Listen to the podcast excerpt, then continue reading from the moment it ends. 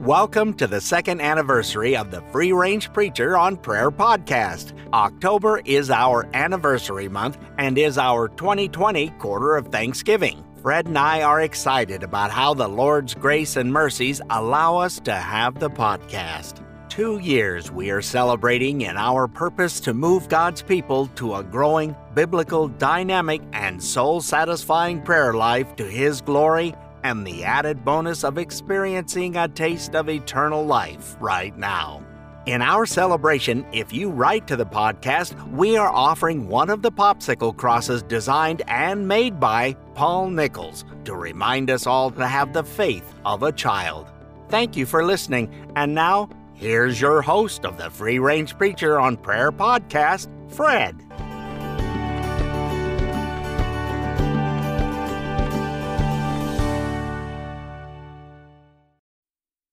Thank you, Heavenly Father, for this beautiful day. We do thank you and we bless you that your abundant goodness is over us all the time. We bow before you in praise and adoration because we know that you're leading and we know that your Holy Spirit is making us know the way we should go through your word and then through your direction. We do worship you today as the God who supplies all things and the God who has the plan. And in your plan, everything is fixed your purposes will be done. We will glorify you, and our lives will change in the ways that you have deemed will fully glorify you. So we thank you for that. We thank you for your providence and everything that you are doing. We bow before you again, thanking you for your will in this pandemic, even as we pray that you would make it go away. We're thanking you for the unrest we see around us. For some of us, that's new, Lord Jesus. It's new but we do pray and just glorify you. We would pray that it would that it also would go away, but we would pray your will be done. Whatever good things you are doing in all of this that we can't see, help to open our eyes so like the servant of the prophet, we can see that the hills are lined with those in favor of us and of your will. We commit today's episode, Lord Jesus, in the podcast that you would help us. Teach us to pray. Help teach us to pray that you would make us know that your will can be known and it is glorious and it is joyous and we will forever be thanking you for it. We commit all these things in the name of Jesus Christ our Savior. Amen. Welcome to the Free Range Preacher on Prayer podcast. My name is Fred and I'm the host of the podcast. This last week has been a wonderful week. The devotionals that we saw last week on gratitude brought some very kind words and some wonderful praises to God for his encouragement and the things that he's done and for who he is. At the end of the week, I did have a little break, but this, for once, this little break was for once because of very, very positive reasons from God. There were some things I needed to attend to. They were all good. It's all a glory to God. In an effort, though, to catch up with our daily devotionals for October and keep the momentum for Jesus Teaches Prayer on the Lord's Prayer, I thought it would be a good idea to combine the two for at least the next seven episodes. And we'll still try to keep them as brief as possible, but like I said, we do want to catch up a little bit. That's a lot of stuff to cover, I know, but I think we can do it because I already wanted to expand our thoughts on Thy will be done on earth as it is in heaven. And it took me a little bit to figure out how I wanted to present it, but then I thought of a sermon I heard a few years ago by John MacArthur that really helped. Now, we looked last time, we emphasized the last time on Thy will be done. At the spread of the gospel, that's what God is doing and our part in it, praying for our part in it, whatever it is, whatever gifts we have, to be praying how to use those in the spread of the gospel. But there are also times in our lives that seem critical to us, and we seem to flounder searching around for His will, whatever it might be. And that's important. If we're going to pray, Thy will be done, it would probably be a good idea if we knew what it was. And the devotional today and in the next few days are going to center on the truth that God's will, most of it, is crystal clear. And in fact, I believe in every significant aspect of our lives, God's will is crystal clear. And like I said, this comes from a, I think, a two part series by John MacArthur a few years ago on the will of God. And I will be taking liberally from that study. But it seemed a good structure, a good outline for us as we are praying, Thy will be done. And one of the reasons it seemed so is that the series for me was one of those transitional moments in my life. And we can all think of those, just those moments when things changed for us.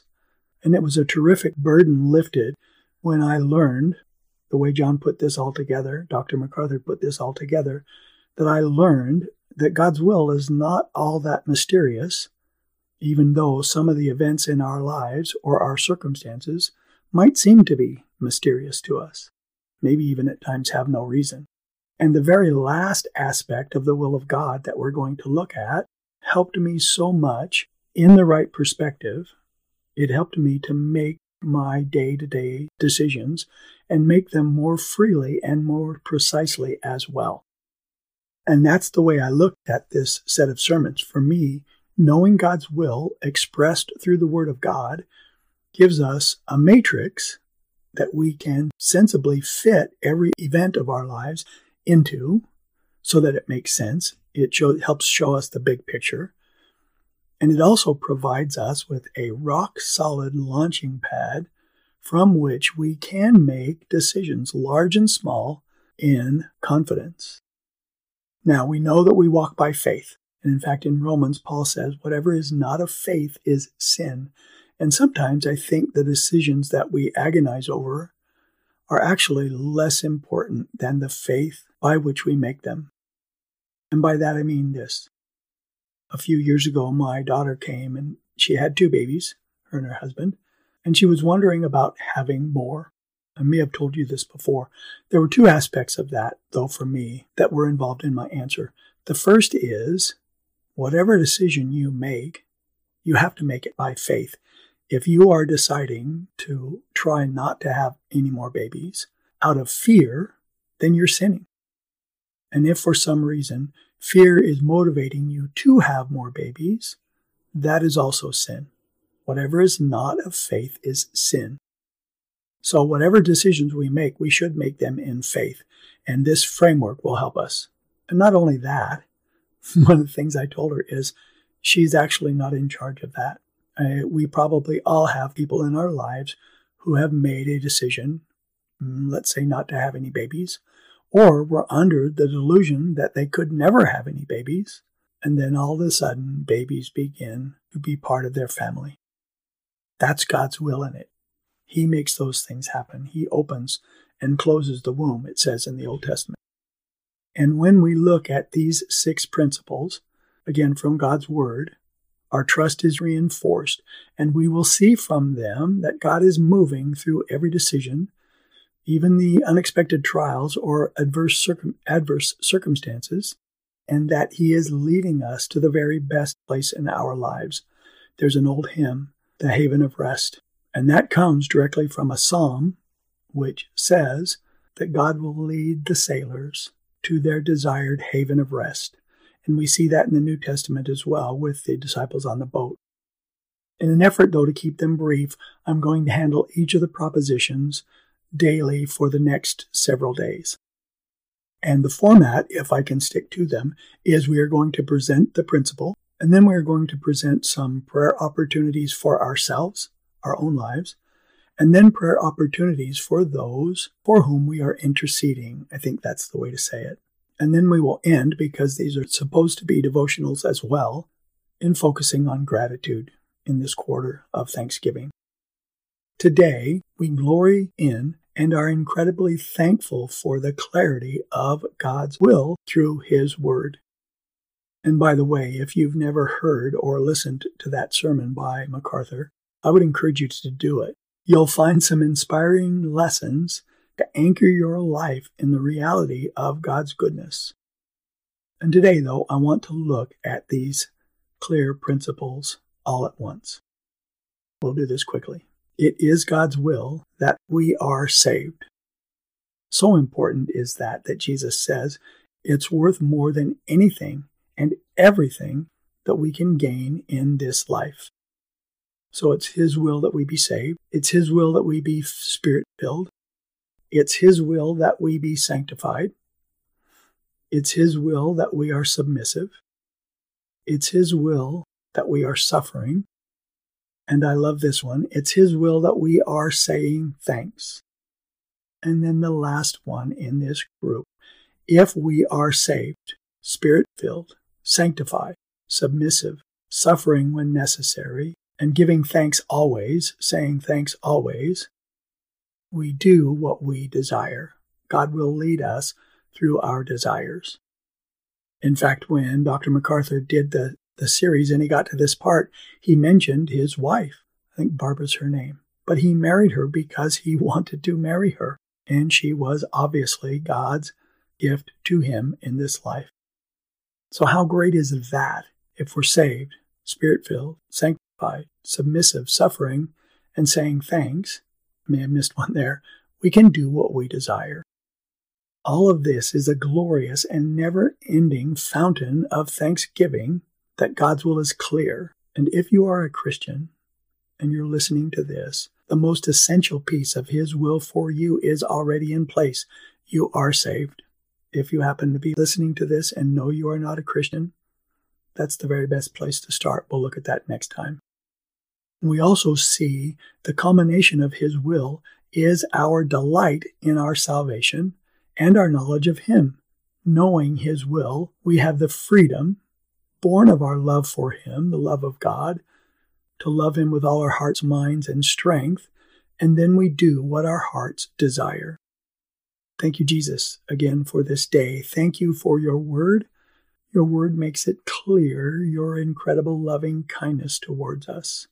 And you teach us through our salvation and through our growth and being led by the Spirit that we can do justice, love kindness, and walk humbly before Thee. We do bow before Thee this day to worship, to praise Thee in gratitude, and to devote our every single purpose in our lives to Thee. Thank you, Jesus. Thank you for your blood shed on our behalf. It is in your name that we commit these things, these prayers, and we look to you to find your glorious will and the joy that comes from knowing and following Thee. In that name of Jesus, who is the Christ, we pray all this. Amen.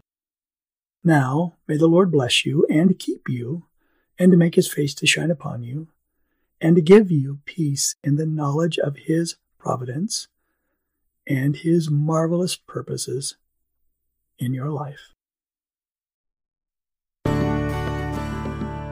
Thank you once again for listening in all 28 countries around the world. Remember to get your own popsicle cross, email us at freerangeprayer at gmail.com. For any and all voiceover needs, contact me at durringtonr at gmail.com or richarddurrington.com. We are so thankful for you. Be blessed for the rest of your day.